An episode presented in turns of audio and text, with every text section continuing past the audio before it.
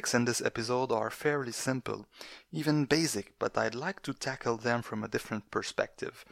The information in a computer is represented in binary form. For them, the bit is the basic unit of this information. Bits are binary, and binary means that there can only be two states. Or it's the first state, or it's the second one, nothing else. And the CPU has some built-in commands to manipulate a fixed set of those bits. The set of bits with a fixed size for a processor that this processor is designed to handle at a time is called a word. This varies between different processors. And because of how tight and low level binary operations are, they are operation directly supported by the CPU, they are faster than higher level abstractions and consume less memory space. For this reason, it sometimes is chosen at the sake of clarity by some programmers as a data structure. So today we're going to discuss some topics related to words and some usages of bitwise operations and Unix. I'm Venam, and you're listening to the Nixers Podcast.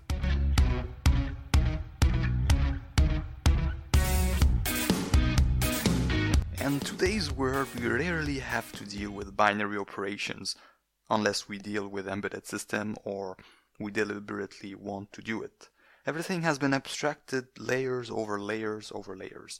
We've in- inherited all those fancy wrappers, but under them lies the work of multiple developers who created them. But it's not wrappers everywhere. There are many places at the user level where bits are still relevant. Bits can be manipulated in most programming languages, for instance, and you can even do that in shell scripts. The languages offer some but not all interfaces to those operations that are one-to-one correspondent to the CPU instructions. For example, the C language allows the shifting operation, which is like the name implies shifting the bits inside of a word. Those operations, called bitwise, are fairly standard, and as you might expect, with years of accumulated knowledge, some structures created themselves around bit manipulation. Those structures are the ones used to create the abstraction layers we currently have, and we can still use them for the purpose of efficiency if we want to. I've linked in the show notes two websites which regroup some of those tips and structures created over time for optimizing common procedures using bitwise operations. But there's a hick here. There's something special that we need to take in consideration. In some languages, these optimizations are not relevant anymore. They might already be implemented and optimized in the core library of the language, like C for instance, or the compiler might know better than you how to optimize the software you are writing. Or the opposite, the compiler might modify your optimization at compile time and render it useless. Nevertheless, having a look at how certain things can be done more efficiently and stored using bit-like structures is very, very interesting.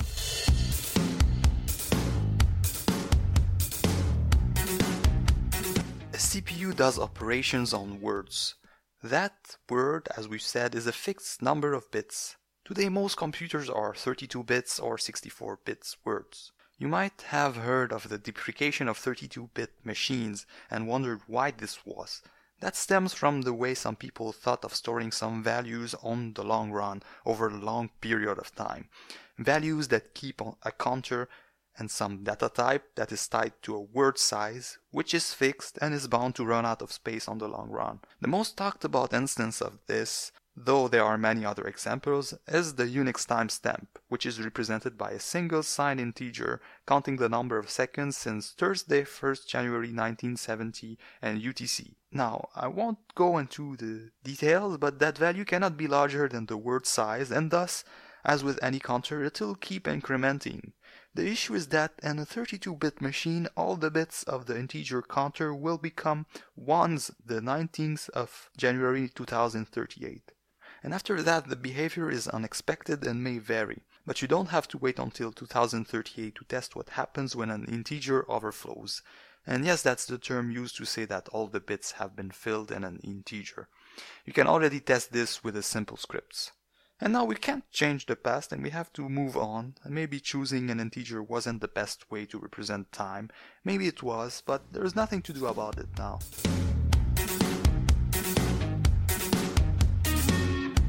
One still great relevant usage of bits to represent a concept is the way file permission is set on Unix-like systems. File permission is a way to specify or control access rights to files.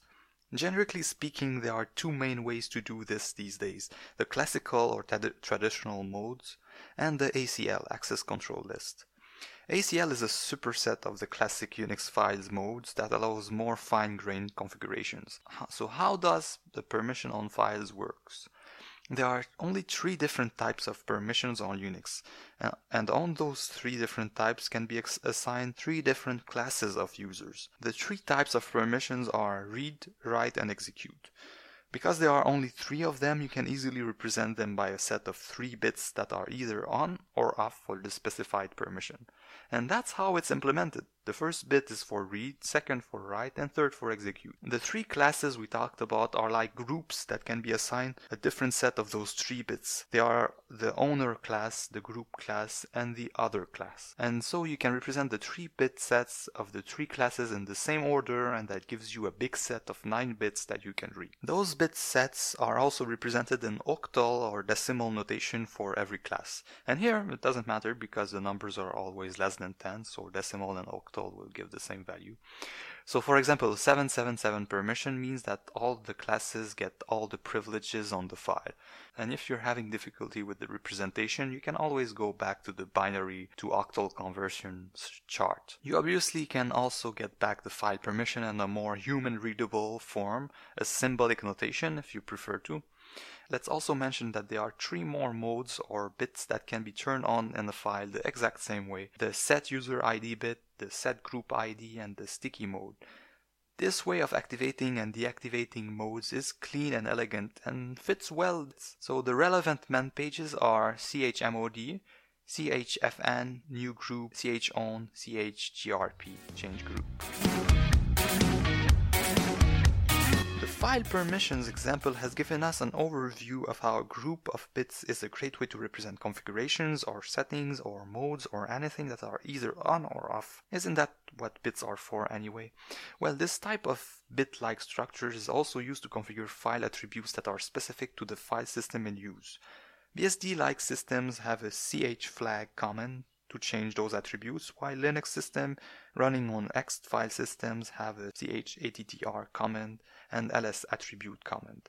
Many other Unix-like systems have the equivalents. Overall, it works the same way as with permission bits, you either set an option available on or off on the file. For instance, you could tell the file systems that a file is immutable on ext4 by running chattribute-i file Refer to the manual page of the command used to change the attributes for the list of all the attributes you can change. However, it's not all rainbows and butterflies. Bits are not very flexible and are limited to either setting something on or off. And that is the reason why the ACL access control list was created and is now part of POSIX. It lets you specify permission for a specific user, for example, which wouldn't be possible with just bits. Check the getfacl and setfacl command man page or any of the links in the show notes for more information on that.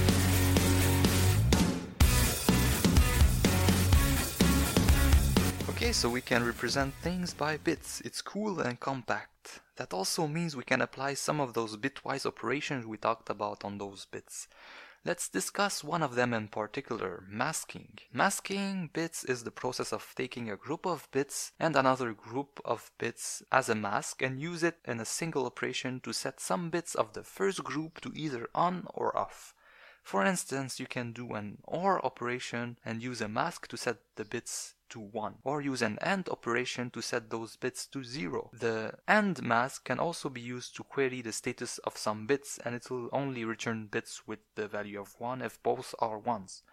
Overall, that's a nice bitwise operation where you metaphorically overlap a group of bits over another to get the result you need from it, a sort of query. One of the application of masking in Unix is umask which appeared first in the version 8 of Unix.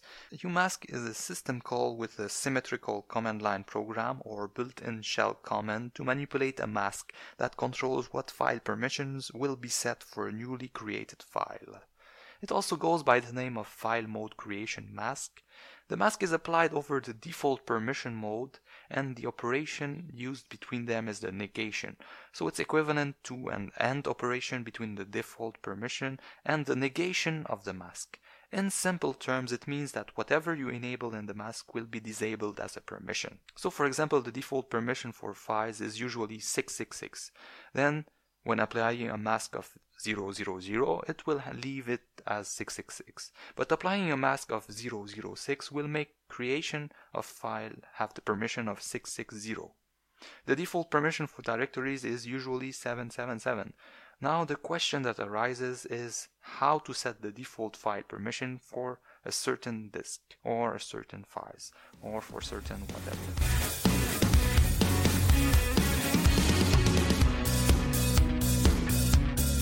Answer is not as straightforward as it might seem. It depends on multiple small factors all around the systems. When creating a new user, you can specify the initial permission of the home directory the user will reside in. There are a bunch of configuration files like etc login.defs and etc that are checked for that and you might specify it on the command line when calling adduser or user add commands. And etc add for example, you have the dir mode value to set the permission of the home directory upon creation. And in those files, you can also set the default umask applied to those users. But still, this is not entirely related to the umask. It's not even the base. The default permission may also depend on some of the special bits that are set on the file. Those could be the file system dependent attributes or the other special ones that we talked about like the sticky bit. For instance, when a directory sticky bit is set, only the file's owner, the directory's owner, or the root user can rename or delete the file. But that actually only affects already created files, so doesn't have anything to do with the umask. Now let's zoom back a bit. Before even interacting with files, you have to mount the file system that contains those files. And at mount time, you can possibly set the default permission of those files. This is done in many ways, or from the fstab, or from the mtab, or from the command line utility to mount the file system. For instance, you can specify an fstab that the system is mounted only in read-only mode. However, you need to consider that like the special attributes on a file, the different options that can be set while mounting a file system depends on which file system you are mounting. When mounting a FAT and NTFS for example, you can specify an F mask, a D mask, and a U mask, respectively file mask, directory mask, and U mask. But other file systems don't allow that necessarily. Still, that doesn't answer the question of where the default base permission comes from. The real answer is that they are not base permission. It's an illusion.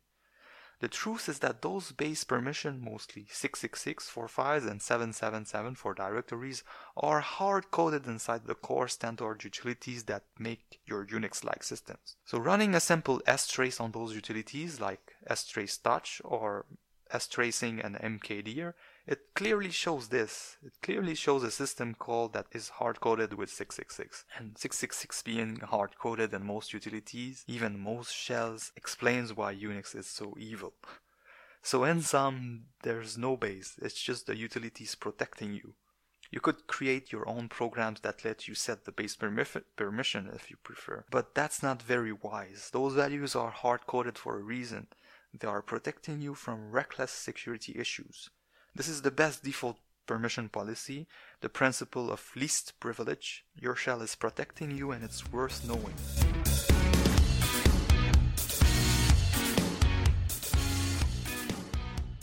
This episode's topic was relatively petty, nothing too complex, but I thought it was interesting to intertwine all those topics around the concept of bits and words. There certainly are more or many more areas in Unix where words and bitwise operations are used, and I'd love to hear about them. You might find more value in the show notes, so be sure to check those out. And as usual, if you find anything interesting to add or anything to correct, you can bump the extended thread on the forums. And if you want to contribute, there's a link in that extended thread where you can find many ways to do so. So, cheers! Was Venam for the Nixers podcast.